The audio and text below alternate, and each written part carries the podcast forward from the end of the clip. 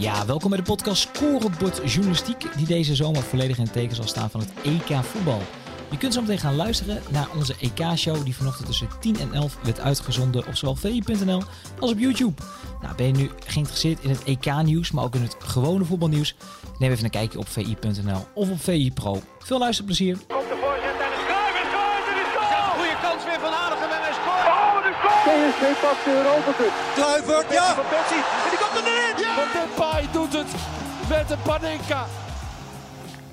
Goedemorgen, 4 juli van het jaar 2021. Dinsdagavond is het Spanje-Italië. Woensdagavond is het Engeland tegen Denemarken. Daarover praten wij over die twee halve finales bij het eh, EK voetbal met Martijn Krabbedan en met Johan Derksen. Terug op het oude nest. En Lentin komt met het nieuws uit het binnen- en buitenland.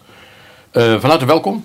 Deze vroege ochtend, na een korte nacht neem ik aan. Ja, ja, ik word graag 's ochtends een beetje wakker op een industrietrein in de muur. Dat wisten we.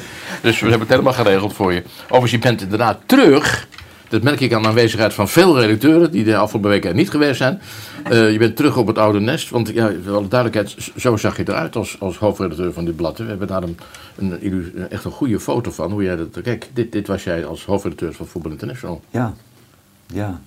De tijd kan wat met je doen, hè? Zoek de verschillen. Ja.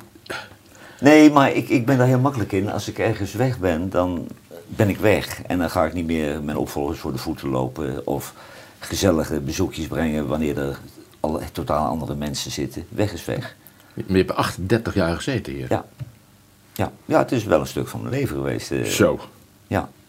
En 38 jaar met plezier gewerkt. En eh, na drie jaar had ik al door, als je in de voetbaljournalistiek werkt, dan wil niemand anders je meer hebben, want dan ben je notoren domhoor blijkbaar. Terwijl ik bij kranten op iedere redactie notoren domhoren heb eh, gekend. Op alle, in alle geledingen van de krant bedoel je? ja, ja, maar in de sportjournalistiek word je neergezet als, ja, die hoeven we niet serieus te nemen. Maar weet je wie ik niet serieus neem? Die mensen in een keurig pak die met een microfoontje in Den Haag achter politici aanrennen door de gangen. En dan even een quoteje willen hebben. En die kijken met een dédain neer op de sportjournalistiek. Ja. Wat, wat nergens op gebaseerd Nee, is. het is precies vergelijkbaar. Omdat ook daar, eh, weet je wel, sta je een soort, eh, soort na afloop van een wedstrijd, sta je dan te hengelen om een quoteje van een speler. Dat doen parlementaire journalisten ook. Ja. Dat is klopt. Ik, ik had wel heel snel door in de voetbaljournalistiek dat je, als je een bepaalde leeftijd hebt, moet je uit de verslaggeving. Want ik kwam en ik had zelf 12 jaar gevoetbald, dus toen ging ik mensen interviewen waar ik tegen gevoetbald had en zo. Eh, ik zat al vrij snel bij hun zonen.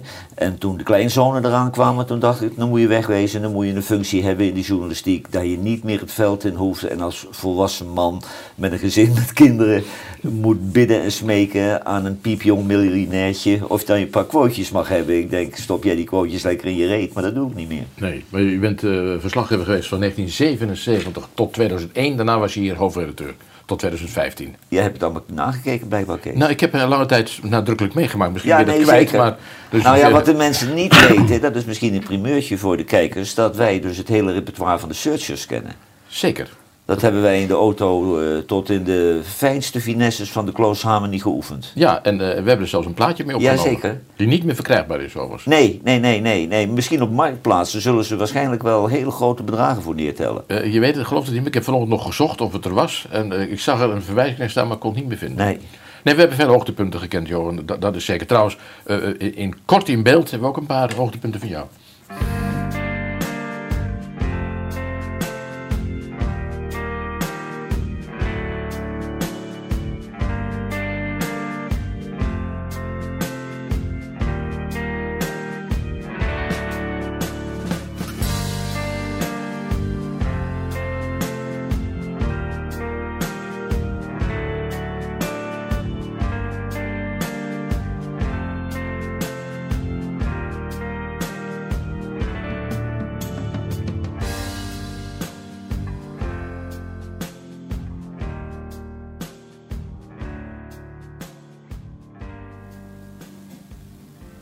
Die Kruif heeft er altijd, is altijd goed blijven uitzien, hè?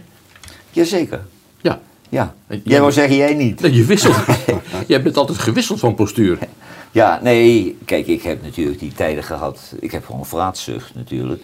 En dat komt jou bekend voor. Zeker. En eh, als je dan naar Groningen of naar Roda moest, dat, ja, dat was en dan eh, zinloos snoep meenemen uit een soort verveling opvreten. En dan had ik al drie bierworstjes in mijn mik. En dan nam ik nog zo'n zak met van die halve maandjes, schuimpjes. En dan kwam je in Groningen aan en dan was de zak leeg en dan keek je op de verpakking naar de calorieën. Dan had je vier volledige maaltijden naar binnen gewerkt. En voor- vervolgens ging je dineren in Groningen. Ja. En ja, op een gegeven moment was ik zo zwaar eh, dat ik hoge bloeddruk kreeg. En toen kwam ik bij de dokter. En die zei tegen mij, als je zo doorgaat, dan kun je kiezen een herseninfarct of een hartinfarct. Je zegt het maar, maar dit kan niet goed aflopen. Toen kreeg ik beta-blokkers mee naar huis. Toen heb ik die bijsluiter gelezen en denk ik, ja, nu moet ik op gaan passen. En sindsdien leef ik wat, eh, ja, wat netter. Eh, ik rook nog, ik ben geheel onthouder al 25 jaar. Je rookt nog, je rookt eh, 20 per dag. Ja, ja, ik rook. Ja. Maar mag een man eh, enige genotsmiddelen hebben? Kijk, ik, ik rook een sigaartje, dat klopt. Ik had nooit gerookt, Kees, dat is ook zo leuk. Ik had nooit gerookt en ik moest Kees Budding, de, de dichter, interviewen in Dordrecht. Dordrecht, ja. En ik kom in een huis, één grote chaos met allemaal boeken.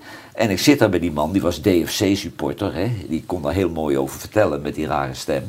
En die man zat sigaartjes te roken en dat, dat rook zo lekker. Dus ik zeg, god, wat ruikt dat lekker. Hij zegt, je moet er eens een proberen. En ik heb zo'n sigaartje opgestoken en ik ben na afloop naar de eerste de beste sigarenboer in Dordrecht gereden. En ik heb zo'n doosje sigaren gekocht en sindsdien, dat moet ergens in de 70 jaren geweest zijn, rook ik sigaren. Ja. Ja, het is, het is ongelooflijk, die discipline die jij, die jij soms, eh, soms, soms hebt, her en der. Ja, Dat is uh, jaloersmakend. Hè? Zeker. Heb Ik jij, weet nog- heb ik jij nog weet- gewerkt onder Johan? zijn nou nou en of heb ik gewerkt onder ik heb jou toch nog aangenomen? Ja, mij aangenomen, ja. Ja, dat duurde drie minuten. Ik had een, ik had een neusje voor talent. Zo is dat. Ja, wat ga je nou, wat ga je nou, wat ga je nou Nee, nee, nee, nee, nee, ga door. Nee, ik weet nog wel dat, eh, over roken gesproken, dat, eh, dat er rookverbod kwam en allemaal moeilijk gedoe met allerlei wetgeving en zo. En je moest een rookhok hebben in de, op de redactie. Daar mocht dan wel gerookt worden. En ik weet dat Johan stapt die redactie op met zo'n sigaar in zijn hand en die zegt, jongens, wat doen we met dat rookverbod eigenlijk? Ja, die, die, ook de niet-rokers zeiden eigenlijk niks. Hij zegt, daar weet ik het goed gemaakt, dan is dit de rookruimte, dat was de redactie. En dat is de redactie, dat hele kleine rookhokje. Dus zo, zo werd het toen opgelost. Ja.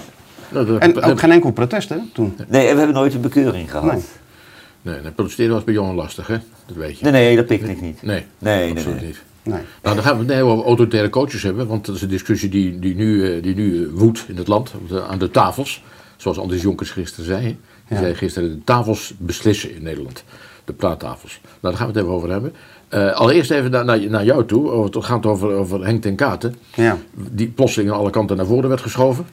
Hè? Eh, en zijn naam viel en er was interesse en weet ik van wat. Hij zou volgens Dirkse hals over kop zijn teruggevlogen vanuit Spanje. Ja, dat klopt. Hij was wel in Nederland, ja. Ja, om te zeggen dat hij het niet wilde, wilde doen, maar dat hij toch wel kon worden gebeld om excuses te aanvaarden. Ja, nou ja, voor mij is hij ook gewoon niet gebeld. Maar het zit Henk natuurlijk nog wel hoog wat er vier jaar geleden toen gebeurd is in dat Abu Dhabi. Toen hij eigenlijk gewoon bondscoach was. En, en uiteindelijk ook weer niet. Ja, dat, dat zit er nog steeds dwars. Ja, jij was erbij. Ik, zat- ik zat op die achterbank of Ja, dat, naast dat, hem. dat, ja. beroemde, dat beroemde telefoongesprek wat jij bijwoonde, waarin gezegd zou zijn. Het telefoongesprek, het was gewoon een hele avond bellen. Tot, tot diep in de nacht in zijn penthouse in, eh, in Abu Dhabi. Ja, het begon gewoon... Hij wist die ochtend dat hij bondscoach was. En ik was daar al, maar hij had niks tegen mij gezegd. Die, toen speelden ze een of andere champion, Aziatische Champions League wedstrijd. Met nul publiek op de tribune. En, en ja, na afloop eh, beviel zijn dochter. Dus daar was hij druk mee. En op een gegeven moment ging hij heel lang bellen op die parkeerplaats buiten het stadion. Dus ja, dan blijf je een beetje weg, weet je wel. Je wil ook niet in zijn, eh, in zijn buurt komen dan. En eh, we gingen in die auto zitten. En toen zei hij van... Ja, wat ik nu meemaak. Ik was bondscoach. Ik ben vanochtend gebeld door die van Breukelen. En nou belt hij net eh, op dat hij begint te twijfelen. Waarop ik dan zei, ja, maar ja Henk, dat gelooft toch helemaal niemand? Hij zegt, ja, maar het is echt zo. En we zitten in die auto. En in die carkit, Hans van Breukelen. Hij zegt, nou, luister maar. En toen begon hij heel dat verhaal, die van Breukelen. Van, sorry Henk, ja, ja, nee, ja, eh, we hebben er nog eens over nagedacht. En waarop Henk zei, ja, maar je hebt mij vanochtend toch die, die baan toegezegd. Ja, dat is zo Henk, weet je wel. Dan ging die van Breukelen zo door. Nou, prima Henk, dan doen we het niet. Toen belde die van Breukelen weer of hij er toch over na wilde denken. En dat, dat, dat duurde gewoon heel de avond tot, tot diep in de nacht. Ja, je weet wel dat wij een keer eh, een soort discussie hebben gehad dat ik zei van, maar laat hij dan dat soort privégesprekken aan jou horen. Ik vond dat, vond, vond het heel Ja, maar hij kon niet anders, want op- in datzelfde gesprek zei Van Breukelen, waarop de Kater dus zei van, ja, maar je hebt me die baan aangeboden. Wat moet ik nou zeggen? Je hebt me die baan aangeboden. Ja, maar dat ga ik allemaal ontkennen. Waarop- zei hij? Dat zei hij Van Breukelen. Nou, toen zei de Kater tegen mij, nou, je hebt het gehoord. Ik zeg, ja, ik heb het gehoord. Hoor, Nu heeft hij gezegd van, je kunt me bellen, maar ik wil nog steeds excuses. Ja, Ze excuus. bieden excuses aan tegenwoordig. hè, Nee, ja. we blijven excuses aanbieden, hè? Ja. het gaat tot honderden jaren terug. Ja, ik heb het gehoord van de week. Ik was, in dit geval was ik het een keer met je eens. Ja. Ik, we horen ons beste schamen voor ons verleden om nou nog hier aan te, excuses aan te bieden voor iets wat 400 jaar geleden gebeurd is. Gaat me iets, Nee, iets te nee, nee. Waar ik verder geen binding en verantwoording voor af hoef te leggen, daar wil ik ook geen excuses voor aanbieden. Nee. Nee. Maar goed, Ten Kate, dat is een sideline. Maar Ten Kate, die, heeft dus, die wordt er dus niet. Nee. Nou, toen zat ik van week naar jullie programma te kijken en toen dacht ik, hé, hey, jullie waren zwaar voor Van Gaal. Dat was plotseling een een stemming Nou, aan tafel. Door de even stuntelige directeur betaald voetbal als onze bondscoach, die dan roept, we moeten nu een leider hebben, een echte leider. En dan ga je rondkijken, ja, dan kom je bij Henk en Louis uit natuurlijk. En daar zit allebei wel een smetje op. Ik vind Louis een walgelijke man, maar een goede coach. En, want dan krijg je weer die theatrale voorstelling van hem, dat heb ik nou wel gezien. En Henk heeft natuurlijk een beetje de uitstraling van een eh, acteur uit een B-movie eh, eh, uit Chicago. En Ja, van week zei je iets, je iets woordje crimineel. ja, Henk, Henk heeft een beetje semi-criminele uitstraling, weet je wel, als hij, als hij boos kijkt. Henk is geen vriendelijk boegbeeld voor, eh, voor de KVB en voor Oranje. Maar Henk heeft natuurlijk wel iets in zich, eh, waar Henk trainer is, is hij de baas. En als deze over een paard geteelde miljonairtjes een baas moeten, ja, misschien moet je er dan een autoritaire man voor zetten. Nou, goed, je was in het begin waren jullie, eh, Wilfred, nee, jij be- best van, nou ja, dan maar van Gaal. Gisteravond eh, heb ik de, eerste uitzending gezien. Toen waren jullie plotseling uh, mij weer falikant tegen. Nee, nou, ik begrijp best dat Van Gaal als coach eh, is er verder niet zoveel op aan te merken. Maar dan laten ze die beelden weer zien. Die misselijkmakende beelden, dat hij daar als een soort imitatie Mussolini staat te schreeuwen op een marktplein in, eh, in Bayern. Dat was wel een tijdje geleden, hè? Een tijdje geleden, maar hij doet het bij iedere club, Kees. Hij heeft het ook in Barcelona en in Nederland gedaan, dus het is een recidivist. maar eh, dan denk ik, ja, moeten we deze klootzak nou weer bondscoach maken, dat we weer dit soort tafereelen krijgen? Je weet dat ik een fan van willen. Van Gaal ben, hè? Ja, maar dat vind ik best, Kees. Ja, ja, vind ik best. Maar ik ben ook wel een fan van de, de, de voetbalman verhaal. Want de voetbalbeslissingen die hij neemt, eh, ben ik het altijd mee eens. En ik vind nog steeds dat hij destijds in Brazilië met niet een uitgebalanceerd elftal een optimaal rendement weggehaald heeft. En dat is eigenlijk zijn beste prestatie geweest, terwijl het geen eerste prijs was. Maar ja, je mag van die man toch ook wel op die leeftijd een iets ander gedrag verwachten. En wat, wat nou, wat ik echt niet begrijp, eh, ik, ik ken zijn nadelen en ik ken zijn voordelen. Wat, wat, was, wat was dat nou gisteren? Waarom, waarom zou hij dat, help me bij, waarom zou je dat gedaan hebben? Hij eh, staat voor alle duidelijkheid voor de groepen van, eh van Sarine Wiegman, die op punt staan te vertrekken naar de Olympische Spelen. En dan pakt hij de microfoon met duizend man publiek erbij. En dan heeft hij het over een stelletje veredelde eh eh eh, verdetten. Ja, Wat is daar nou de achtergrond achter? Wil hij nou daarmee aantonen, ik ben onafhankelijk of bel me maar niet, want ik kom toch niet? Nou, dat laatste denk ik niet. Nee, dat heeft bel me maar wel. Bel me maar wel. En dan ga ik het even zo aanpakken. Waar wa- iedereen in het land natuurlijk zegt van... Hè, hè, eindelijk is even iemand die Ja, dat het zegt. is, het is gewoon de demagoog van Gaal. Dat de mensen zeggen zo. je ken je wel, hè? Ja. Ja, precies. Ja. precies. Ik ben de beste en hij de ene beste dem- demagoog. Maar de mensen zeggen zo, hé, hey, hoor je dat? Die durft het te zeggen tenminste.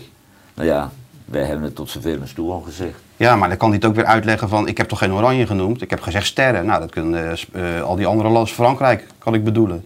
Of eh, weet ik veel wie er allemaal nog zijn uitgeschakeld. Dat zijn ook veredelde sterren die het niet hebben gebracht. Maar- Zo maar- kan hij het natuurlijk gaan uitleggen. Maar hij natuurlijk bedoelt hij die Nederlandse spelers. En natuurlijk geeft hij daarmee aan van... nou, als ik zo meteen daar in zij zit... gaan we het even helemaal anders doen. En dan... Maar dan zit hij eigenlijk op jou, jullie lijn. Want dat, dat, dat hebben jullie en ook een paar andere journalisten wel betoogd tijdens dit toernooi. Van wacht even, het is niks. Het, het, het is, eh, we winnen wel drie keer, maar veel stelt het nog niet voor. Nee, nee. Dan zit Van Gaal eigenlijk op Jawel, jawel, maar kijk, hij heeft natuurlijk een andere verantwoordelijkheid eh, als wij aan zo'n tafel. Eh, maar als ik het goed analyseer, dan denk ik, moeten we nou iedere keer wanneer er een probleempje is bij eh, het Nederlands elftal, dan wordt eigenlijk altijd de keus gemaakt, moeten we Dick terughalen? Is Guus Hiddink nog Ja. fit genoeg?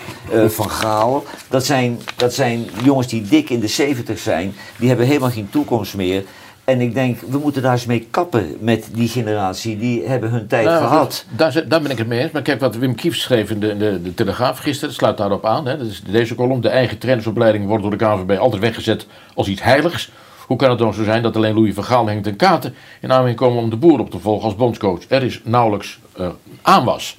Nou, dat vinden we allemaal, toch? Is ook zo, tuurlijk. Vroeger kon je toch kiezen wie je wilde hebben als bondscoach. Dan moet je Maar, nou durf, kijken. maar, maar durven we dan ook niet? Want, want Eh, eh, je, je kan ook, jij kwam gisteren met een over, vond ik hem, die heeft hier een uur gezeten met Wormoed, wat ik een heel opmerkelijke man vond, maar geen bondscoach. Maar, maar wie dan wel? Henk Vrezen is al overal genoemd, maar die komt niet eens bij Sparta weg. Nee. nee, maar kijk, Van Bronckhorst voelt zich geroepen, heeft Ja. hij in de publiciteit gezegd. Ik vind Van Bronckhorst een onberustelijke man. Eh, keurige jongen, kan zich keurig verwoorden. niet bij rellen betrokken, heeft een hele goede voetbalachtergrond. Ik vind hem niet de ultieme baas. Maar misschien moeten we dat met koop toenemen, want die generatie moet het nu eens een keer over gaan nemen. En ik vind Cocu, daar zie ik nog steeds geen trainer in. Maar ook Cocu is van die generatie. Die jongens hebben een schat aan eh, ervaring. En als het dan misgaat met Van Bronckhorst, ja, dan hebben we geen betere in dit land. Maar niet steeds op eh, dat oude heren gedoe overschakelen. Ja, want onze tijd is ook geweest. Wij zijn toch ook weg, Kees? Ja, zeker. Nou, jij bent nog een jaartje. Ja, met frisse tegenzin, maar op een gegeven moment moet je weg. Kijk, Nee. één ding moet je voor zorgen, en dat hangt je allemaal boven het hoofd, dat je niet Henny Huisman wordt, die van onze generatie is en overal loopt te bidden en smeken of die in beeld mag en of die nog een programmaatje mag maken. Dan word je een zielige oude man. En ik ben liever een oude man waar ze een teringhekel aan hebben. Hm. Nou ja, sommige dingen. En dan ben ik geslaagd. Ja, sommige dingen doe je uitstekend. ja, ja, zeker. Maar goed, het is wel een feit dat. dat eh, dit is juist. Ja, maar vroeger was het Kijk, bond... ik, ik, vind Van Gaal vond ik een geweldige coach. Maar ik denk, ja, die heeft ook afscheid genomen. Kunnen we dan niet een leuke, leuke aardige nieuwe naam? Ja, Nou, ja, bij Zuid-Europa Zuid-Europa ontkende, eh, of ze- zei Van Bronckhorst, ik ben te bellen. Eh, nou, die hebben we allemaal meegemaakt. Eh, zie wat Johan net zegt. En daarna blijft het, blijft het een beetje Ja, maar stil. hij kan toch al niet meer gebeld worden? Die, die eh, Hoogma heeft toch voor die camera's gezegd... er moest toch een baas komen, Aura van Koeman en weet ik veel wat hij allemaal heeft geroepen. Nou ja, als iemand niet in dat profiel past, is het wel van Bronkhorst. Je krijgt gewoon een soort Frank de Boer die goed uit zijn woorden komt, in feite. Nou, ja. Terwijl het wel, inderdaad wat Johan zegt, is wel een, een ambassadeur. Dat was hij bij Feyenoord ook. En een prachtcarrière Een gentleman, ja, geweldige carrière als speler. Maar geen, eh, geen baas, nee. Nee, maar je, je, je zou bij zo'n Nederlands elftal ook een, eh, een elftal manager neer kunnen zetten die eh, bepaalde leidinggevende kwaliteit heeft en die jongen in bepaalde fases uit de wind kan houden. En dan kan die jongen zich echt met het elftal bezighouden. Maar als je tegenwoordig bondscoach bent, ga er maar op staan. Want eh, je wordt geconfronteerd met politieke conflicten waar je kleur in moet bekennen. Je moet je plotseling verdiepen in, in Qatar en wat er aan de hand is in Turkije en in Hongarije. En die voetballerij is zo oppervlakkig. Ik denk dat de boer nog nooit op eh, gegoogeld heeft wat voor problemen er zijn in die landen waar die naar gevraagd wordt. Nee, en die niet. is nog steeds van de generatie die zegt, ja, ja, Maar sport, daarvan zeg jij iets. sport en politiek hebben niks met elkaar te Nee, maken. dat is nou het onzin. eh, eh, maar daarvan zeg jij van, dat, dat, dat, daar kan ik me in vinden. Is, zet er nou eigenlijk een sterke persoonlijkheid naast die, die richtlijnen uitvaardigt, die eh, voetballers en trainers die daar niet in geweest zijn gespecialiseerd helpt en ondersteunt. Dat is toch niet zo gek dat je je werknemer voorlicht over hetgene wat er speelt in de wereld? Ja. Dat, dat kan toch? Ja, maar ik vind van een volwassen Nederlander, eh, wanneer er problemen zijn over de deelname in Qatar, dan google ik even Amnesty International en dan kan ik precies lezen wat er allemaal mis is in Qatar. En dan kun je daar gewoon antwoord op geven. En eh, dan kun je ook nog zeggen van ja, wij moeten er als KVB heen, want anders dan eh, kunnen we nooit meer aan een eh, groot toernooi deelnemen. Dan ben je er ook af. Maar toon dat je er wat eh, van weet en zeg niet, ja, ik heb daar jaren gewoond in de rijke bubbel. Eh, het valt wel mee, want dan maak je je belachelijk. En dan heeft je nog een broer aan een talkshowtafel die helemaal doorslaat en die in dienst is van de organisatie in Qatar. Hoe naïef kun je zijn? Ja, maar als zij zo naïef zijn, dan, halen we het, dan moeten die bazen dat niet zijn en die moeten richtlijnen Exact. meegeven. Ja. Exact. Ja. Ja, exact. Lentin, vragen? Er komen een hoop vragen binnen voor, Oh. eh, voor Johan. En eh Nederhop Nieuws die vraagt aan jou, eh, wie is de meest getalenteerde schrijver van VI waarmee je ooit gewerkt hebt? John Linzen. Oké, ja. John Ik Linzen, niet lang over na te dat denken. was een wat eigenwijze Hagenees. En John, eh, De vader van Roger Linsen, de De vader van Roger Linzen. Maar John die, eh, die runt nu een chic hotel in Friesland. Ja, ja. En eh, ik zit in een theatershow en ik had John nooit meer gezien. Ik zit in een theatershow en we waren in de Schouwburg in Steenwijk. En dan heb je na de tijd in de foyer al die mensen om je heen die het allemaal geweldig vonden en zo. En ik stond daar te gloreren. En een wat arrogante man die tikt eh, me op mijn schouder en die zegt van... Zeg, wordt dus niet de hoogste tijd dat je met die onzin op die tv stopt en dit gaat doen, want dit is toch veel leuker. En weg was hij weer. Ja. Je had, je had kunnen overwegen om te luisteren. Maar, maar- Ja, ik zat met één probleem.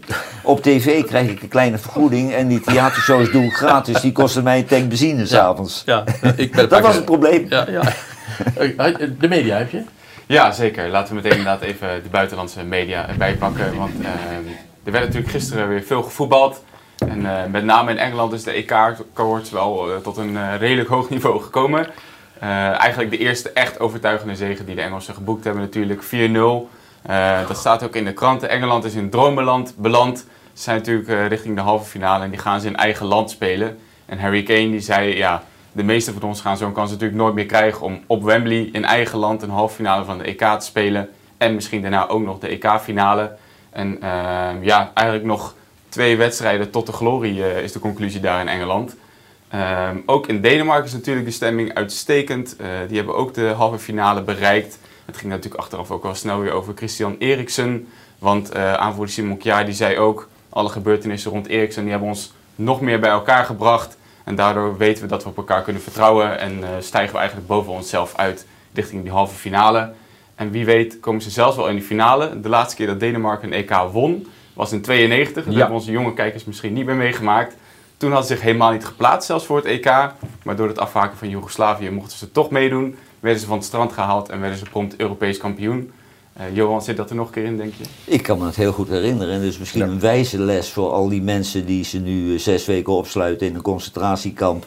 Met een, met een crew eromheen van allerlei afgestudeerde heren die ook een inbreng hebben. En die gasten kwamen bierzuipend binnen en die wonnen gewoon. Ja, Van Basten is toen een strafschop, kan Ja, me nog herinneren. ja. Dat toernooi in de halve finale. Overigens, ik, ik geniet altijd van die Engelse kranten dan. Die, Ja. die slaan dan meteen door de, de andere kant op. En ik was vroeger altijd bevriend met Bob Beasley. Dat was de chefsport van The Sun. Een ergere krant was er niet. En dan kwam Bob in Gouda op de redactie. En dan zei collega Kees Verkuilenborg... eh, ah, daar hebben we collega Beasley van de Quality Papers. En dan zei Bob alleen... No, no, 4 million copies. Ja, Every day, 4 million copies. ja. Ja, Nou, het is nog steeds zo. ja, en, Ja. en ik, wat ik geleerd heb, ik ben wel eens bij de Sun geweest bij hem. Hè? En wij kijken er een beetje op neer, want het is natuurlijk een beetje ordinaire krantjes. Maar als ze daar een stuk hadden geschreven, dan ging het langs de eindredactie. En dan ging het naar de juridische redactie. Eh, ieder stuk, want hun schreven dan over vreemdgaan en wat die spelers allemaal uitvraten. Koninklijk Huis. Ja, maar dat werd altijd door de juridische redactie gecheckt. Dus hij zegt, wat wij, wat wij allemaal publiceren is zeer funzig, maar het klopt allemaal. Aardige vent, die, eh, die Beasley. Ja, was een aardige kerel, ja. Ja? Ja, die belde altijd op als je een, een, een Engelsman of Nederlander in de Premier League had geïnterviewd. Dan belde Bob altijd op van, eh, "En, eh, was dat stuk zat er nog wat in? Of eh, ik zeg, nou ja Bob, tuurlijk, eh, ik mail het wel even naar je. En dan ja, maakte Bob daar toch wel weer zijn eigen verhaal van. Met een iets andere insteek dan eh, die wij kozen. Mijn, eh, mijn dochter die in Amerika gezeten had, die sprak het beste Engels. En die las dan zo'n stuk voor aan Beasley. En die hoorde dan de hele tijd boring, boring, boring. Ja. Tot, tot het op het ging. Overigens, als, hebben we het over voetballers. Eh Sjoerd Mazoer in zijn column gisteren. Slaan voetballers altijd als eerste over bij de zoektocht naar een nieuwe trainer. Negeer ze waar mogelijk, maak gerust een babbeltje, peil ter, terloops een keer de stemming. Maar vraag nooit om advies. Nooit, schreef Sjoerd. Ja, nou ja, goed, uit mijn hart gegrepen. Ik heb als hoofdredacteur niets anders gedaan dan de redacteuren schijninspraak geven. Want, kijk, nee, maar redacteuren die hebben maar één belang. En het hoogste belang is buitenland. Want eh, bij redactievergaderingen heb ik de meest kleurrijke reportages in Zuid-Amerika over de tafel horen gaan, waar we echt naartoe moesten. En ik zei altijd, in Waalwijk gebeurt nooit wat. Nee. Want ik heb nooit een idee van RKC gehad. En dan weet je, en dan geef je ze wel inspraak, want je moet niet als een autoritaire lul je profileren. Maar je maakt natuurlijk je beslissing en dan met een gelikt babbeltje geef je ze de indruk Ja. dat ze helemaal meebeslist hebben. Toch een karaktertrekje van Vergaal overgenomen. Ja, maar misschien een verhaal van mij.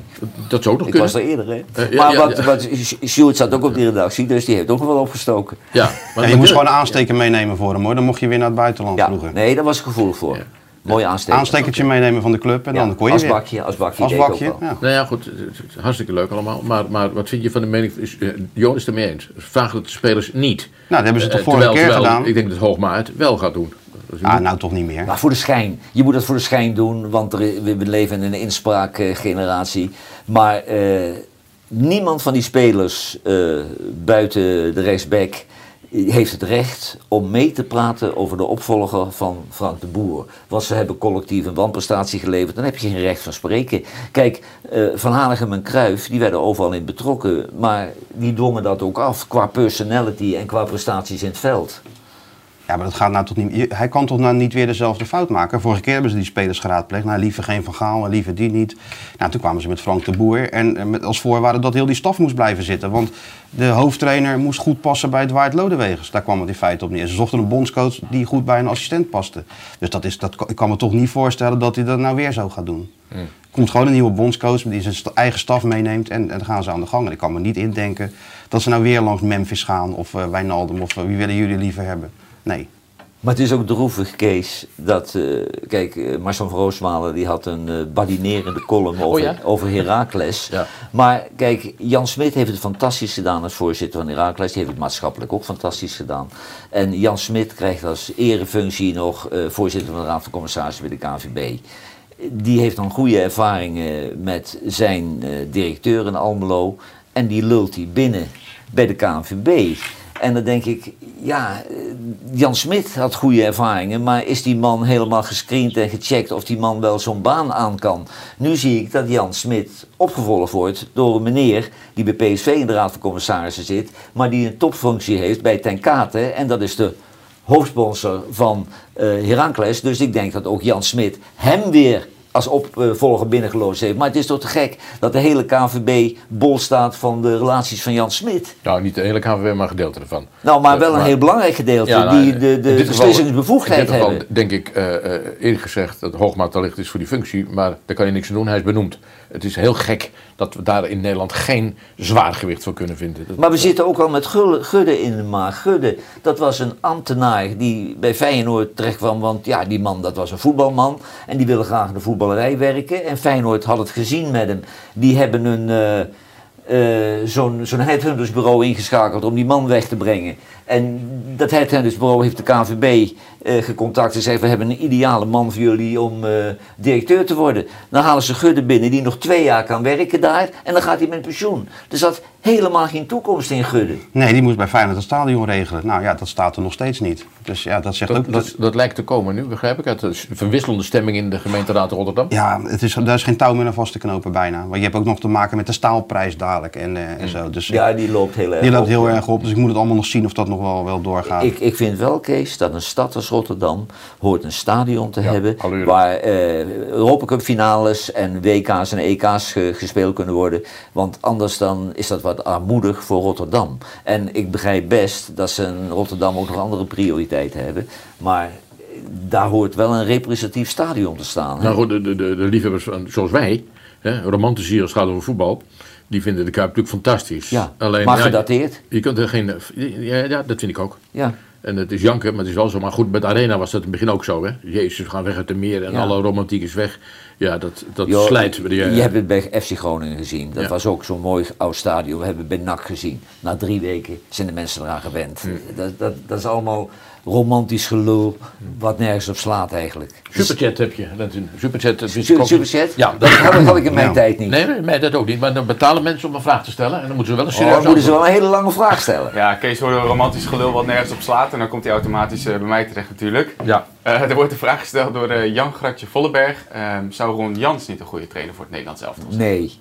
Nee, Ron Jans is en blijft een schoolmeester die zichzelf al lichtelijk eh, overschat. En eh, ik ben als de dood dat hij aan in de kleedkamer weer rare liedjes gaat meezingen. Het is wel een leuke schoolmeester. Het is een hele leuke schoolmeester, maar ik vind Twente, dat vind ik wel een beetje het plafond van Ron Jans hoor. Ja. Nou, het blijft toch wel gek, want vroeger was die bondscoach toch het hoogst haalbare voor een trainer, het bondscoachschap. Als je de eh, clubs had gedaan, je had wat gewonnen, dan was dat een geweldige afsluiting van je, van je carrière. Ja, nu kan je gewoon, nu is er een hele jonge trainers al te kijken die het, eh, die het moeten gaan doen. Ja, Nou ja, maar wij, wij- kijk, om, wij worden zelf ouder en eh, wij vinden mensen als Van Bronckhorst en, en Cocu al vrij jonge mensen. Maar het zijn ook vijftigers straks. hè. Dat zijn mensen van rond de 50, die Ja. hebben nu de levenservaring om zo'n functie aan te nemen. Ja, levenservaring wel, maar Van Bronckhorst heeft Feyenoord getraind al vijf jaar, één keer kampioen geworden, heel knap. En wat andere bekers won. Ja, ook, zeker. ook knap. Maar ja, het was nou niet zo dat toen hij wegging, dat iedereen dacht van nou, daar gaat een van de beste trainers die Feyenoord ooit heeft gehad. Gek gezegd. Terwijl hij wel een van de meest succesvolle Maar was. als, Ja, je, dan als jongere mensen neemt, als je jongere mensen gaat nemen, die hebben natuurlijk helemaal geen eerlijst. Hè? Dus je moet op een gegeven moment die knoop een keer doorhakken. Dan moet je het maar met Nederlands afslot bouwen, bij wijze van spreken. Ik- anders is je lijstje zo kort.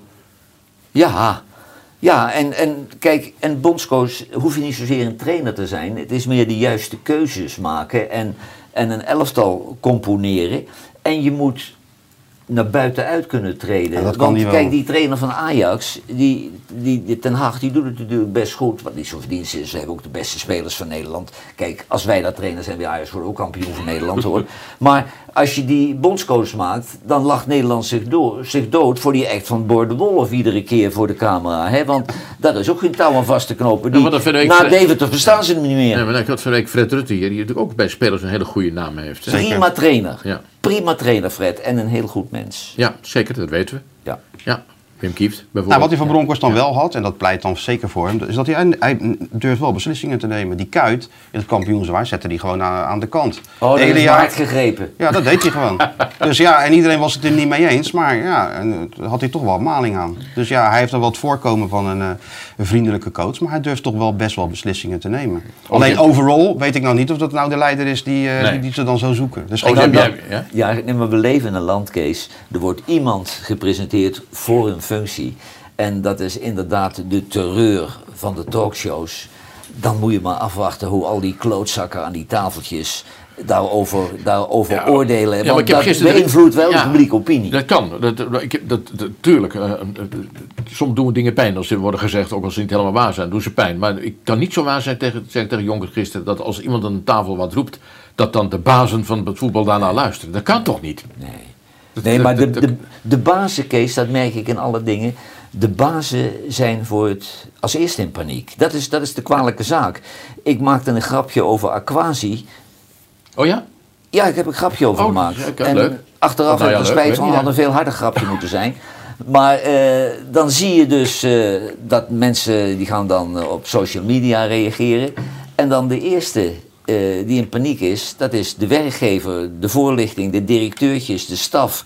En dan denk ik, jongens, wat is dit van onzin? Nee, maar dat, dat, die, die hele discussie, kijk, jullie maken ook politieke onderwerpen in je programma. De hele discussie omtrent wat jullie doen, ja, die, die loopt ook uit de hand, want, eh, vind ik. Want uiteindelijk maak je een programmaatje en dat is het dan. Dan kun je om lachen, kun je leuk vinden, kun je niet leuk vinden, kun je vervelend vinden, maar dat is het dan. Ja. Alleen het krijgt allemaal tegenwoordig een lading. Ik denk van, jezus, Ja. moet, moet ik nu hele pagina's columns lezen? Soms denk ik bij mezelf, Dirk, je bent gek wat je allemaal zegt. En soms denk ik, ja, en?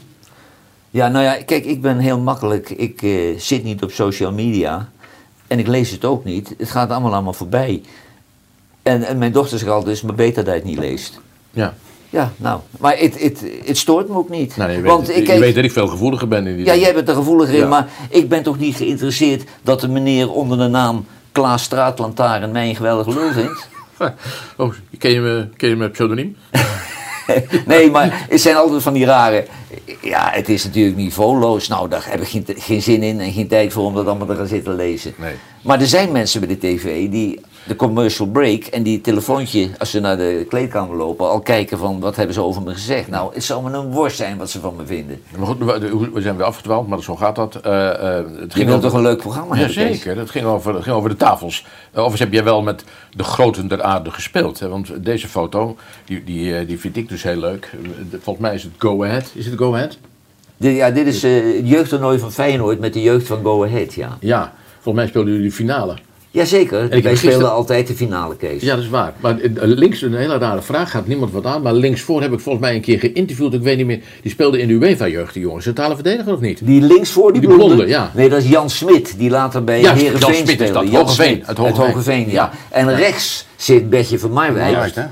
Kijk, en Bertje van Marwijk is er de reden van dat ik van een getrukte linksbuiten met een fluwelen paas in mijn linkerbeen omgeschakeld ben naar verdediger. Want ik zag in de jeugd onder ons, zag ik een ventje lopen. Ik denk, ja, maar die is veel beter.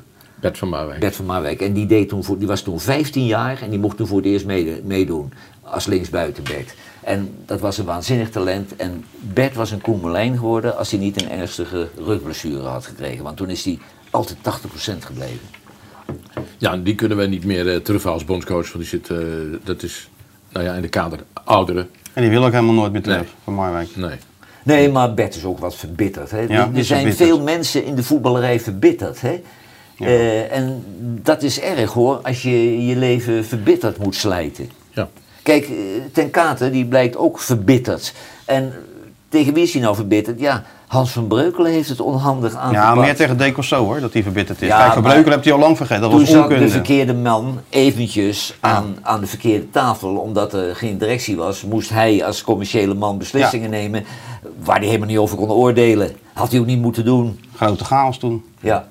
En, maar de, de- de- de- die foto's heb ik gisteren, hebben we ook de jongens van dat Lexie en ik nog doorgekeken, een aantal gezien, die van Jan met Kruif, blijft ook mooi. Want ja, het vervelende is dat, dat komt niet meer terug. Eh Kruif kon je voor of tegen zijn, maar iedereen wist, dit is voetbal. Ja. En eh, dat, Ja. dat, dat, dat, Maar dat heb ik met Van Hanegem ook hoor. Ja, Ik, kijk, eh, ik vind nog een van de allerleukste columns, vind ik de column van Van Hanegem in het AD. Ik ben de haast altijd mee eens. Alleen Willem heeft zijn voorkeuren en heeft heel veel vooroordelen. En er zijn mensen die zullen nooit kunnen deu- deugen in de ogen van Willem. Maar hij heeft wel een hele spreekt je mooie- wel aan hè? Ja, hij heeft een hele mooie visie op de voetballerij. En ik vind Willem ook wel een leuk mens. Terwijl we allemaal ook de nadelen ervaren hebben. Dat je bij hem kwam, dat hij de afspraak weer vergeten was en zo. Ja. Maar dat, Maar, maar Cruijff was jij, dat was, ja, dan was jij echt, daar kon je aan, aan zijn lippen hangen. Nou ja, maar het was toen voor Voetbal International commerciële ook heel aantrekkelijk dat als ik met mijn vingers knipte, hadden wij Kruif. Ja. En het werd later zo klef dat ik hem overgegeven heb aan de, aan de redacteuren, want je wordt een beetje ongeloofwaardig. Jaap de Groot, die kon geen stukje meer schrijven in de Telegraaf. Of Kruif kwam erin voor, weet je wel. En daar moet je dan voor waken. Ja, maar goed, dit, dit, dit- dus, dat, is, eh, dat is geen nostalgie van erg oude mannen. Hè? Nee, maar dat was de pech. Als je dan Feyenoord volgde, dan Cruijff kreeg je dan niet te spreken. Want dat ging naar die jongen die, eh, die Ajax deed. Hè. Dus wij hadden dan van, van Hanegem die we, die we hadden. Wordt, wordt het een tijd van een carrière, carrière switch voor jou? Dat je, denkt, Nou, ik was er niet van plan. Nee, maar je- eh, je wil- misschien werkt het wel heel verfrissend als ik een jaartje in Amsterdam ga. Kees. dat je- voor wie? Voor Amsterdam of voor jou? Voor allebei de partijen misschien wel. We gaan Freek vragen zo. Of Nou is het wel zo, Kees. Kijk, ik had het snel gehad in die journalistiek met voetballers interviewen. Maar er zijn ook mensen die op een waardige manier oud geworden zijn. Hè? Bert Nederlof en Dick van der Polder, twee intussen overleden collega's van ons, die hebben tot hun pensioen gecommuniceerd met voetballers. En niet als zielige oude mannen. Nee, ik, ik heb die gedachte ook, maar eh, je moet wel, je moet wel het zwaard voor zijn voordat het even niet Ja. valt. Hè? Ja. Dat, eh, volgens sommigen is het lang geleden al gebeurd, maar dat is, eh, dit is wel lastig. En bovendien kom je nergens meer bij. Jullie, jullie komen nergens meer bij. Dat is, eh, Nee, bij clubs valt het nog enigszins mee. Maar bij Oranje was het wel een heel gedoe dit, eh, dit keer hoor. Dat kon één keer in Portugal. maar Voor de rest zat je met die Zoom en die teamsessies en zo. Dan zit je met die spelers. Dus ja. En ze zeggen niks. nee, het was wel een, En zeker helemaal niet online. Het was wel een vriendenploeg, hè, het Nederlands elftal. Ja. Ik las het column van Henk Hoiting, een van jouw vrienden. Een column van Henk Hoiting, die, die schreef over... Ze waren een vriendenploeg. Gingen zo leuk met elkaar om. Ze mochten het overal zeggen en er werd met ze meegelachen. Vrienden lachen niet alleen maar, ze blijven niet lachen... totdat er ineens op een zonnige moederpest niets meer te lachen valt. Nee, ze helpen elkaar. Willen met elkaar rooien. Halen de paai weg bij de vrije trappen. Sturen hem naar voren als hij de bal komt halen. Echte makkers waren ploeggenoten. Laten de hiërarchie niet scheef groeien. Dat schreef Henk. Nee, het was misselijkmakend en dat deed eh, Ruud van Nistelrooy nog een duitend zakje van dat hij zijn ogen uitkeek hoe leuk je jongens met elkaar omgaan. Nou, in ieder team heb je een paar mensen die kunnen elkaars bloed wel drinken. En dat zijn juist de mensen die je motiveren, Kees. Als jij mijn vriend bent, wil ik met jou drinken en doorzakken. Maar je motiveert elkaar niet om tot prestaties te komen. Maar de vijand, die motiveert je, want je wilt beter zijn dan de vijand. En dat, dat nostalgische gelul van een vriendenploeg, die bestaan helemaal niet, vriendenploegen. Nee, nee, natuurlijk niet. En ik vraag hem wel, ja, kijk, Van Nistelrooy zei dat ze zo leuk spelletjes zaten te doen in het eh, hotel in, eh in Zeist. hè. Ze- waar ze- Woudschoten, ja. Ja, met tafeltennis eh, en weet ik het wat ze allemaal, allemaal daar doen. Maar ik denk dat die spelers die moeten daar toch gek geworden zijn. Als je daar eh, wekenlang in die bossen verstopt zit. Ja, uiteindelijk, toen was het een goed idee, want ze waren ze verwend en dan moesten ze weg van dat Noordwijk en dan naar, de, naar dat Zeist. Maar ik denk, ja, volwassen spelers die moeten toch ook even naar buiten kunnen, even naar het strand, even een kopje Ja, koffie je zat drinken en zo. natuurlijk met die, met die coronacrisis, dat, dat, dat was natuurlijk wel gevaarlijk. Maar we hebben ook wel eens oranje teams gehad die wonnen en waar kerels in speelden. Ja, en die klommen traditiegetrouw over de hekken en die waren dan een nachtje weg. Hè? Ja, maar ja, ze wonnen, dus wat maakt het Maar uit? een goede coach, die ziet dat en die doet net of hij het niet ziet. Maar in de tijd van Jan Zwartkruis weet ik nog wel, dat de hele meute 's ochtends voor het bureau van Jan Zwartkruis stond. En die zei dan van, als dit nog één keer voorkomt, dan bel ik al jullie vrouwen en dan vertel ik ze wat jullie s'nachts uitvoeren. Nou, toen en toen had Jan Zwartkruis afgedaan. Kijk, want zo ga je dus niet met een ploeg om. Je moet ook een beetje een boef zijn als coach. Je moet het zelf ervaren hebben. Maar goed, jongen, die, dat, die tijd is echt veranderd. Want je kunt, je kunt, je kunt niet meer uit, ook niet alleen vanwege COVID, maar je kunt niet meer uit. Nee, want dan sta je op de foto, hè? Iedereen heeft zijn cameraatje. eerder, en, eh, eerder op social media dan voor je thuis Ja. bent. Ja, dus dat, dat is, Ik ervaar het zelf ook. Maar, maar, Ja. maar, maar wat Van Gaal natuurlijk wel in Brazilië goed deed, in die zin, is dat die spelers zag je ineens naar het strand lopen. Die gingen gewoon even, even de zee in. Die hadden de vrijheid om even ergens... eh, Overigens was dat wel een misverstand, want we gingen de zee en we kwamen er bijna niet meer uit, omdat er eh, opeens uit het niks 10.000 Brazilianen aan de kustlijn stonden. Maar dat zei Jonker gisteren, en, en ik kan het natuurlijk ook, omdat ik het meegemaakt alleen maar onderschrijven, dat was een totaal andere Van Gaal dan we kenden. dat was wel zo, ja. Omdat hij eh, richting de media was, hij zeer toegankelijk, hij was mild Nou, in zijn komen. Ik vond hem wel. Bij alle persconferenties kwam je nog even kijken, weet je wel, boven kwam je even kijken. Oh, als met die spelers zaten. Ja, ja, dat is, ja, ik- ik, eh, hij was- hij, was, hij was anders in zijn benadering. Hij was, ja, dat zei Jonker, ik kon het zeggen echt waar. Vind je nou niet Ja. altijd dat geneuzel met die publiciteit, met die Nederlandse elftalspelers? Ja, ik ben eh geboycott en ik hoop van harte dat tot ik weg ben bij tv dat die boycott eh, in stand blijft. Want ik heb helemaal geen zin om met die mensen te praten. Maar vind je nou niet dat internationals die voor het land uitkomen, dat die een overeenkomst moeten hebben bij de KNVB, dat ze verplicht zijn om de media te woord te staan. Dat is een onderdeel van hun vak. Want ze worden eruit gekegeld. eh, en dan Memphis en die jongen van PSV. eh, Malen. Ja, Malen. Malen. Die eh, willen de pers daar niet te woord staan. Ja, je bent een professional. Je staat de pers wel te woord, want je bent vertegenwoordiger Ja, van ik vind, ik vind niet dat je iets hoeft te ondertekenen verplicht, maar ik vind het een, een, een normale verplichting om het wel te doen. Kijk, ik begrijp van een boycott niet veel. Maar ik heb natuurlijk ook nog problemen gehad als perschef. Hè, dat spelers wel of niet dat bepaalde journalisten wilden. Dus het is niet zo dat het van deze tijd alleen is. Maar ik had juist wel bij VI gaan zitten. Want meestal, als je met een aardig verhaal komt bij de Derkse, Gené en Van der Gijp, krijg je een aardig gesprek. Dus ik begrijp die angst niet. Die, angst niet. Maar goed, dit was misschien geen angst. Dit was vanwege bepaalde uitlatingen, eh, die boycott. Maar dan nog zou ik als speler gezegd hebben: ik vind die uitlatingen van Derksen niet leuk. Ik ga het hem even persoonlijk vertellen. Dat, vind ik, dat, had ik, eh, dat was ik voor geweest. Begrijp je wat ik zeg? Of? Ja, ja, ja. Ja, maar ja, het zijn allemaal kleine koninkjes. Ze worden omgeven door een vriendenkring die eh, mee profiteert van hun rijkdom. En dat zijn allemaal ja-knikkers die hem in hun reet eh, stoppen. En dan zitten er een paar van die gasten aan een talkshowtafel.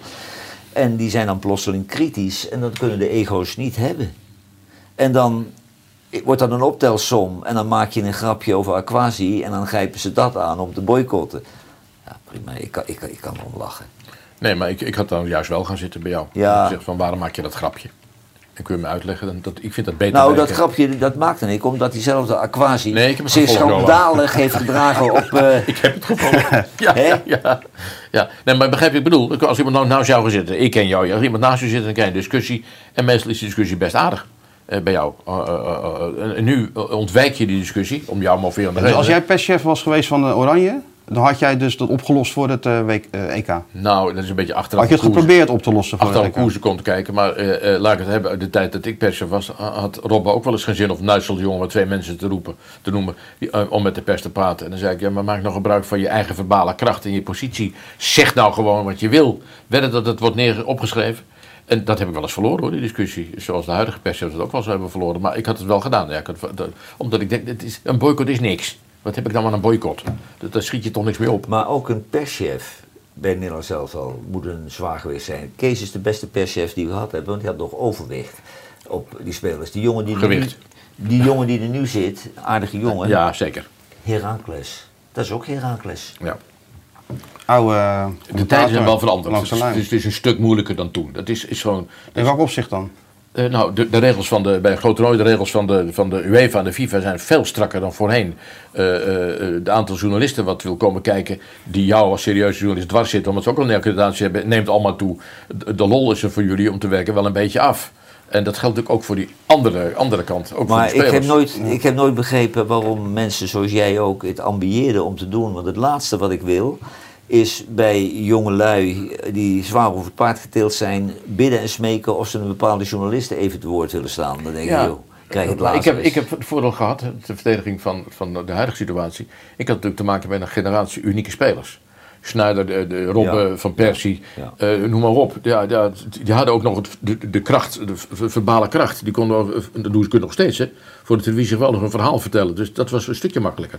En leuker om te doen. Ja. Dat, dat was gewoon zo. Ja, dus als Vergaal komt heb je eigenlijk ook een nieuwe perschef nodig. Want jij had ook alle moeite om Vergaal nog een beetje, zeker in het begin, om een beetje in, in het pas te laten lopen. Ja, daar En dat China, weet je wel, dat, eh, dat Zeker. gedoe. Ik, Johan heeft wel eens gezegd in een van zijn programma's, heeft hij het af en toe wel eens over, maar dan, dan van, eh, wat doet Jans wat daarnaast? Natuurlijk heb ik wel eens naast Vergaal gezeten. Ik dacht van, ik, ik zou nu wel willen weglopen, maar dat kan niet als perschef. Dus dan zat je daar. Maar aan de andere kant, eh, wat ik ook bij hen altijd hoor en bij jou en bij alle voetballers, Van Gaal was zo'n goede trainer, dat die andere punten, ja, die accepteerde je dan maar. Want ja, de, de kwaliteit overheerste, vond ik. Dus Daar, ja, en daarom zou je toch eigenlijk, is er eigenlijk geen argument op dat hij het nou niet moet gaan doen. Ja, je krijgt al die gekkigheid erbij natuurlijk. Dat, dat is wel zo. Maar qua voetbal inhoud, qua inhoud, ja, er is natuurlijk de enige die dat kan is hij eigenlijk nu. Ja. Nou, maar het komt ook door zijn hele presentatie, hè? Zijn, zijn stelligheid. Als hij wat. eh, er is geen discussie eh, mogelijk. Maar ik vind, we moeten gewoon overstappen naar een nieuwe generatie. En de tekortkomingen van die nieuwe generatie Ja. incalculeren en op de koop toenemen. ja, dan is nog de Want, vraag, want, wie? want we kunnen toch niet aan de gang blijven, want over twee jaar dan is er weer wat. Moeten we weer naar Van Gaal toe? En hij, hij, kom- hij komt al klaar als er weer een probleem is bij de KVB, want dan zit hij de hele dag bij de telefoon. Hij zit de hele dag op wachten Ja, bij de telefoon. Nou ja, wacht even. Ja, maar los daarvan, je hebt- even, ik had gisteren Hans Joris aan de lijn, die belde op naar de uitzending. Dat had André Jonker gekeken. En eh, dat was hij. En die zei van één ding, dat was zo. Van Gaal heeft zich in 2014 helemaal met niets met wat de KVB aanging bemoeid. Helemaal niks. Hij heeft zich puur beperkt tot het elftal. Hij heeft zich helemaal niet meer bemoeid met wat er binnen de KVB ruilde en zeilde. Dat is echt zo. Alleen, eh, het is vaak moeilijk om dat eh, geloofwaardig te maken, maar ik heb het meegemaakt. Jawel, maar ik heb sterk de indruk dat als Van Gaal nu naar de KVB wil, dat hij heel veel eisen heeft waar hij beslissingbevoegdheid over heeft. En eh, zwakke broeders die daar nu zitten, die hebben een hekel Ja, aan om een sterke persoonlijkheid binnen te halen. Zij- hij, gaat- hij, hij stelt echt zijn eigen staf samen. Ja. Danny Blind was voor hem een hele belangrijke pion. ja. En die zou hij gewoon terughalen. Ja, maar nu gaat het om die gasten de eigen baan. Nu gaat het om Hoogma's baan. Dus die wil natuurlijk nu wel iemand hebben die dat inderdaad uit zijn handen neemt en dat ook gewoon, gewo- gewoon durft. Als hij nou met Van Bronckhorst komt, met alle onzekerheid wat dat met zich meebrengt. Ja, dan is hij zelf ook vertrokken. Met Vergaal weet je in ieder geval wat je binnenkrijgt. En sinds wanneer is leeftijd ineens een argument? Ik bedoel, Dick, hoe oud is die? 72? Ja, 73? 73. Wat Hodgson in, eh, in, in, in Engeland. Je hebt nog wel meer oudere trainers. Die, eh, Waarbij ik ook toch wel denk dat hij niet precies weet op welk veld Nee, maar ja. Crystal Palace stond wel gewoon keurig in, de- in de middenmoot. Dus ja, ik zou toch wel gewoon naar kwaliteit kijken, denk ik. Ja. Kijk over naar het toernooi. Oh ja, ik ben totaal niet onder de indruk. Het is eh, een uitzondering als je een keer een leuke wedstrijd ziet. En eh, als landen die je niet zo aanspreken tegen elkaar spelen, dan, eh, dan moet het al heel leuk zijn om het boeiend te houden. Hè? Ik, eh, ik betrap me erop dat ik de Tour de France eh, eigenlijk veel leuker vind om naar te kijken dan eh, de EK. Ja, maar de- weet je wat van de Tour de France? Nou, ik ben gewoon als leek ontzettende liefhebber. Als het kan, kijk ik de hele etappe. Ja, dat, doen Het is, ook. het is een hele mooie tv-sport. Ik ben één keer naar de Tour de France geweest. Boom! En, Ja. en dan sta je dan, hè, midden in Frankrijk in de file. Nou, weet je, de, de, de- nou ga ik een hele nare vergelijking maken, omdat het niet klopt. Ik weet het van tevoren. Maar dan krijg ik een verhaal over Malen. En dat heb ik hier ook aangevochten, dat verhaal. Die kan niet, die kan niet langer dan zes minuten spelen volgens de data.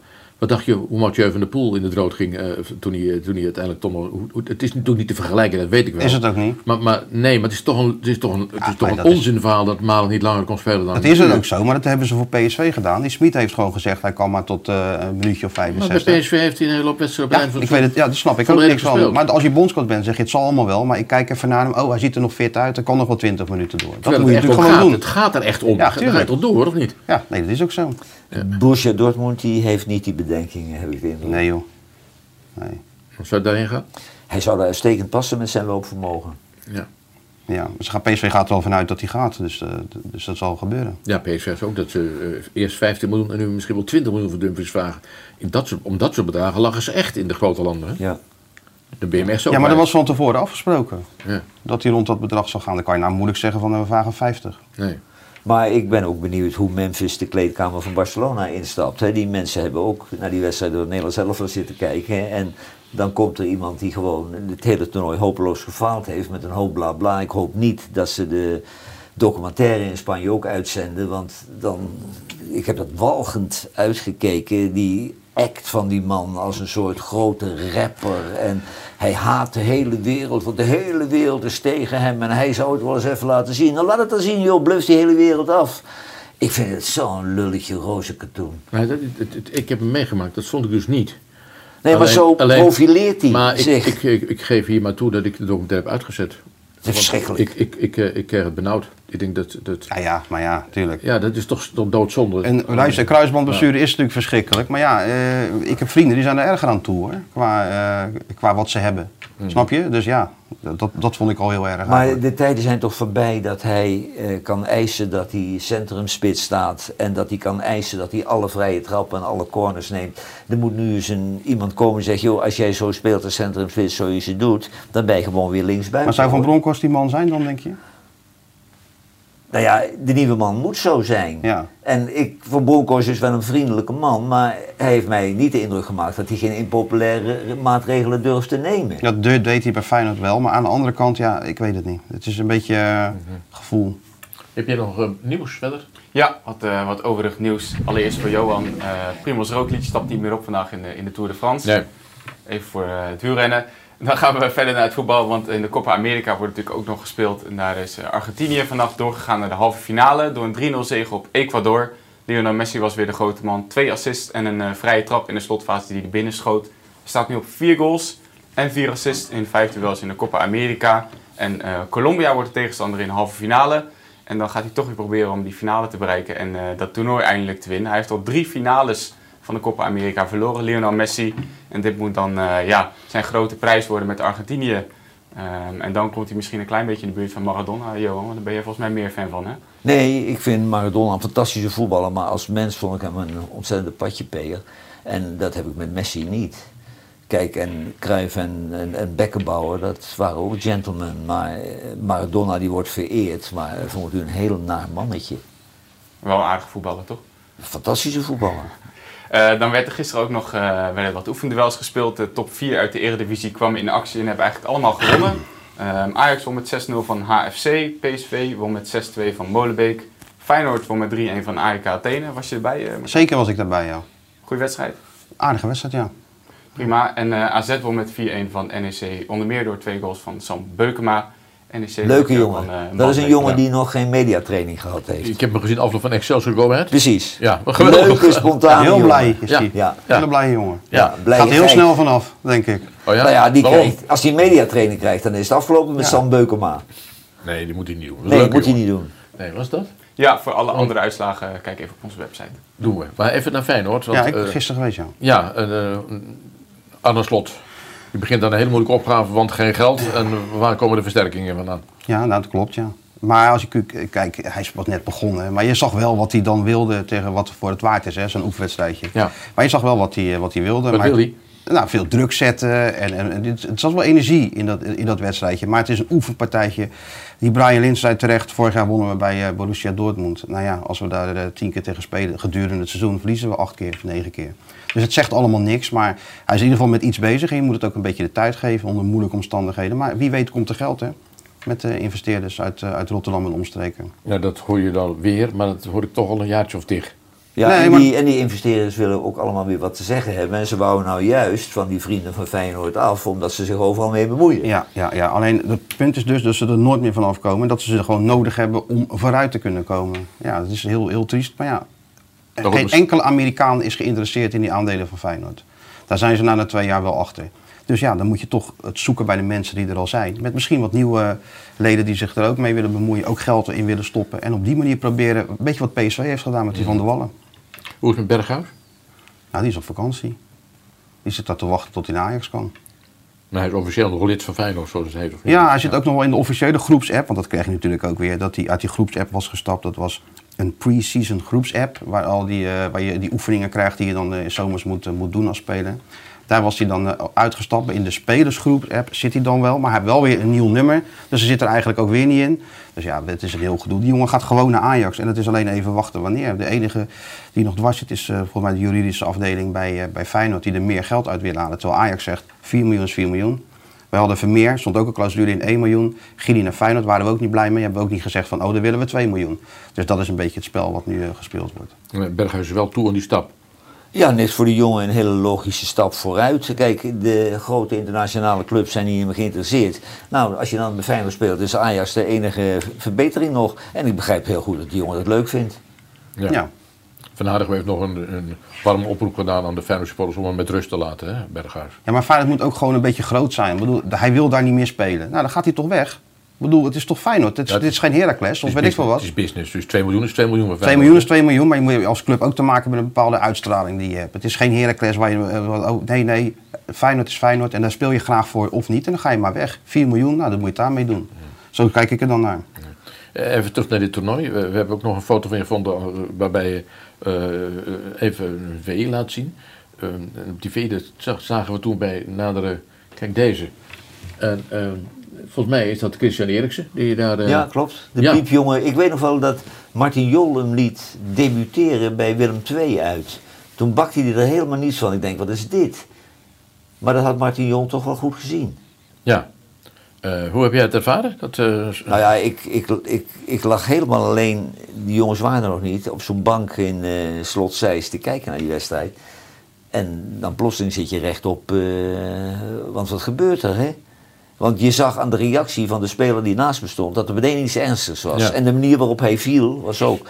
En ja, je staat natuurlijk doodstangs uit als die jongen doodgaat. Want ja, dan is zo'n toernooi, dat kun je haast niet stilleggen. Dat had door moeten gaan, denk ik. Eh, maar ja, daar is de lol volledig vanaf dan. Hè? ja. Ik zou wel, als ik die jongen was, want dat hoor ik nu in bepaalde competities, mag je niet met zo'n kastje spelen. Maar ik zou altijd angstig zijn. Dat heb ik ook met Daley Blind, die problemen gehad heeft. Ik zou nooit meer tot het gaatje durven gaan. Ja, maar door zo'n kastje juist, dat zegt Blind ook, door zo'n kastje ben je niet meer bang, want dat corrigeert het gewoon. Ja, nou ja, ik heb niet eh, de, de ervaring eh, met zoiets, maar ik zou, qua gevoel zou ik het idee hebben van altijd een beetje de handrem erop. Ik weet nog wel dat Evander Snow in de Kuip ook was een speler van NEC. Die viel toen ook gewoon. En door dat kastje, dat gaf zo'n tik. En, en dat, toen ging het weer. ja, maar er is wel wat met je aan de hand. Ja, natuurlijk is er wat Ja. met je aan de hand. Ja. eh, Danny, zijn vader, heeft hier gezeten.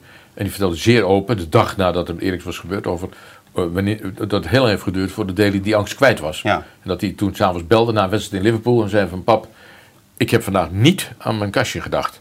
En aan de mogelijke gevolgen van een, eh, van een Ja. ongeluk. Dat heeft heel lang geduurd, maar hij is wel Ja. kwijtgeraakt. Nou, maar dat is heel begrijpelijk. Ja. Maar dat is Ja. ook na een kruisbandblessure. Dan ga je ook eerst denken, oh die knie, oh die knie. Nou, een paar weken ben je er overheen. Ja. Maar goed, ze maken nu iets ongelooflijks mee, want ze kunnen eh, op Wembley tegen Engeland spelen. Nou, hoe, hoe bestaat het? Ja. ja, met een elftal jonge honden die stinkend hun best doen, maar heel weinig kwaliteit hebben eigenlijk. Ja. Het, is, het, is, het is een leuk elftal, leuke, frisse jongens. Niet één topspeler. Nou ja, eh, gisteren hoorde ik, ik ken het, eh, naar wie hoorde ik het zeggen bij de Zuid-Europa? Want dan heeft hij gescoord, Dolberg, want daar wou ik het over Hij lachte voor het eerst. Nou, nauwelijks hoor. Maar eh, een beetje ja, Ja. op zijn manier. Ja, is ongekend. ja maar dat, dat is een ijskonijn, dat is niet te geloven. Ik vind dat heel raar. Als je jong bent en je scoort in een belangrijke wedstrijd, dan moet je toch blij zijn? Ja, dat heet geloof ik autisme, maar ik weet niet zeker wie dat zo mag benoemen in dit geval. maar dat, dat heeft hij. Het, maar het is een geweldige speler, want hij, hij maakt wel zijn goals. Ja. Nou ja, het was een van de grootste talenten bij Ajax. Ik heb nooit begrepen waarom het in één keer afgelopen was. Nee, nee, eh, nu bij Nice heeft hij het redelijk gedaan, hè? Ja, en nu zal hij ook wel weggaan als hij nog een doelpunt maakt. Ja. Een eentje extra. Op Wembley spelen. Maar als je die wedstrijd gisteren zag, is het toch ongelooflijk dat, dat je dan van die Tsjechen hebt verloren, joh. Wie? Wij? Ja, Nederland. Nederland, natuurlijk. Elf Nou, bezige bijtjes en, en, ik, vond ze, je, ik vond ze gisteren wel weer geweldig agressief spelen hoor, die Tsjechen. ja, heel erg de beste. Wat dacht je dan van Maar- Oekraïne? Daar hebben we dan wel van gewonnen met 3-2. ja. maar Nou, maar als je, als, als, we hebben nu de beste voetballers van Europa aan het werk gezien. En dan is het ook een hoop middelmaat. Hè? maar ik vind Italië ik van het begin af aan gewoon leuk om te zien. Ja, ik vind Italië. Kijk, de keeper, een betere keeper heb je niet op de wereld. En die linksback die, uitgev- die uitgevallen is, dat was de beste linksback die ik ooit heb gezien. Die had alles, die had alles. Maar eh, Italië heeft, wat Cruijff toen ook al zei, win er maar eens van. Kijk, het is geen toeval dat die jongens al drie jaar niet eh, verslagen zijn. En die gaan dit toernooi ook niet het onderspit delven. Die Ja, maar worden gewoon wereldkampioen. Maar ze spelen wel anders dan ze deden. Ze hebben- oh ja, nee, het is niet meer zo, zo verdedigend. nee. Ze Nee, proberen maar te voetballen. Tien minuten voor tijd gaat toch de, de Nee, winkel dicht. Toen werden ze knap irritant. En dan gingen ze weer met Ja, z'n allen liggen. Dus Ja. dat beheersen ze ook nog. Ja, jawel, maar wat zij beheersen, ze kunnen ook de winkel dicht doen. Je ziet België, zie je die drie verdedigers die niet verdedigen. Die, die, die staan daar met 100 jaar ervaring in de topvoetbal en die zetten geen druk. Waardoor de tegenpartij zo balletjes erin kan schieten. Maar dat kom je bij een Italiaan Maar dat mag je niet zeggen, hè, want de Belgen boos, hè? Kees, dan worden de Belgen boos. We hadden toch ook wat over die Belgen gezegd? en Wat die Courtois helemaal eh, over zijn toeren. Ja, maar goed, dat- Ja. ik, daar, daar begrijp ik werkelijk niks van. Courtois wordt boos over wat er in Nederland wordt gezegd. En in Spanje worden ze boos over wat Van der Vaart heeft gezegd. Hoe, Ja. Het lijkt me toch echt een ver van mijn bedshow voor die gasten. Maar ja, goed, dat, is, eh, dat zal ook wel via allerlei media tot ze, tot ze komen en groter worden Ja, gemaakt. maar men- mensen, mensen zijn altijd boos. Ik weet nog wel, vroeger bij VI, er kwam op woensdag kwam de VI uit. En dan had ik mijn column erin. Ja, en dan Nee, nee, je moet wel de waarheid vertellen, Johan hier. Jij schreef dan een vernietigende column over iemand die zei tegen mij... "Z- Zou jij volgende week het even recht willen breien? Want dan moest ik weer een leuk stukje schrijven. Ja, ja, ja, ja. Nee, maar jij, Zo, jij, zo ben jij- ik aan mijn imago gekomen. Jij was de vriendelijke oom. Ja, dat moest Maar ik van dan jou. op iedere woensdag kregen die meiden achter de balie al die scheldende gasten. Tussen de heigers en zo. Hè. Ja. Ook nog. Die hadden toen ook heigers, ja. Wat voor sleepje heb je aan? Oh ja? En dan zei Christelijk, ik draag nooit een sleep, meneer. Dat is onze secretaresse die verderop de broodjes heeft klaargemaakt vanochtend voor ons. Dat was Ja. wel heel leuk. Maar goed, eh, die tijd is geweest. Die tijd van, de- van, we hebben ook nog een rubriek gehad samen. Heet Ja, die ja. ook weer? De baard in de kaal of zo? Nee, nee, en Jans waren in de catacombe. Oh ja. En toen hebben we dat kostelijke incident gehad dat wij naar Spanje gingen, ook naar een groot toernooi. En dat we in een hotel zaten en op de gang naast de familie Michels. Maar wij hadden een rubriek met twee namen. En ik had dat stuk over Michels geschreven, maar dat kon, je, dat kon je niet zien. Ja. Een heel vervelend stukje, waarop de familie Michels tegen Kees zei, of die vrouw van Michels, meneer Jans, maar we hadden u hoog zitten, maar dit heeft ons zo teleurgesteld. Maar ik zat erbij, dus Kees kon niet zeggen, dat heeft hij lul Nee. geschreven. Nee. Ik ben, nou, ik ben namelijk eh, loyaal. Ja, ja. Dus, ja, dat is, Ja, maar dat deed hij vroeger ook met het wereldje. Als Bert Nederland op vakantie was, ging hij het wereldje maken. En dan maakte hij werkelijk iedereen in de voetballerij helemaal af. En er stond de onder samenstelling Bert Nederland. Dus als hij terugkwam van vakantie, moest hij ook weer alles gaan uitleggen. Ja. Johan, het is eh, werkelijk nog één jaar. Ja, hier ja nog één jaar contract. Maar echt? Ja, ja, ja. Nee, ik, ik wilde verleden jaar al weg, maar dat, dat kon niet, want de mol stond dat eh, niet toe. En daar had hij volgens terecht toe, maar nu heb ik de regie. Dus eh, ik heb het nu intussen zo vaak geroepen dat ik, eh, dat ik ook niet meer tot een andere beslissing kan komen. En ik vind, ik, kijk Kees, ik heb 12 jaar gevoetbald, 39 jaar bij VI gewerkt. Ik zit nu 24 jaar te, jaar te lullen. Het is mooi geweest hoor. Ik ben ook een beetje uitgeluld over voetbal, want eerlijk gezegd, het interesseert me niet zo best te veel. En dan moet je wegwezen. Dan moet je, kijk, ik heb daar jaren gezeten, ik denk, ik pak die poen mee. Oh ja? Ja, ja. Nee, maar goed, eh, maar dat is nu ook geen reden meer om te blijven. Nee. En het, het wordt heel saai in Nederland. Ik vind het ontzettend vervelend voor de mensen. Maar wij gaan weg, Kees. Ja, en wat eh, ik zei je, ik, ik zei je, ja nee, je gaat weg, dat klopt. Dus dat, eh, maar fijn dat je hier was, want je hebt, wat ga je nu doen? Ga je nog een uur liggen vanmiddag of niet? Ik doe denk dadelijk even een dutje, ja. En dan, eh ik, Slot Zeist is eh, fantastisch om, eh, om te zijn. En je hebt daar prachtige privacy. En dan, eh, nou ja, dan om, eh, om acht uur geven wij een voorbeschouwing op een wedstrijd die er niet is.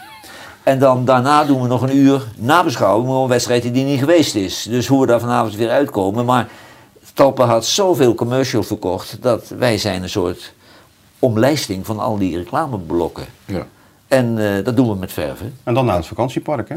En dan nog een maand eh, naar, eh, hoe heet het park? Droom, Droom- Droompark. Droomparken, ja. Droompark. Ja, en daar is het heel druk, want daar eh, functioneert ook de familie Barend. Die hebben daar eh, sportbijeenkomsten georganiseerd door Helden. Het prachtige sportblad wat die twee maken. Heel, heel veel respect voor.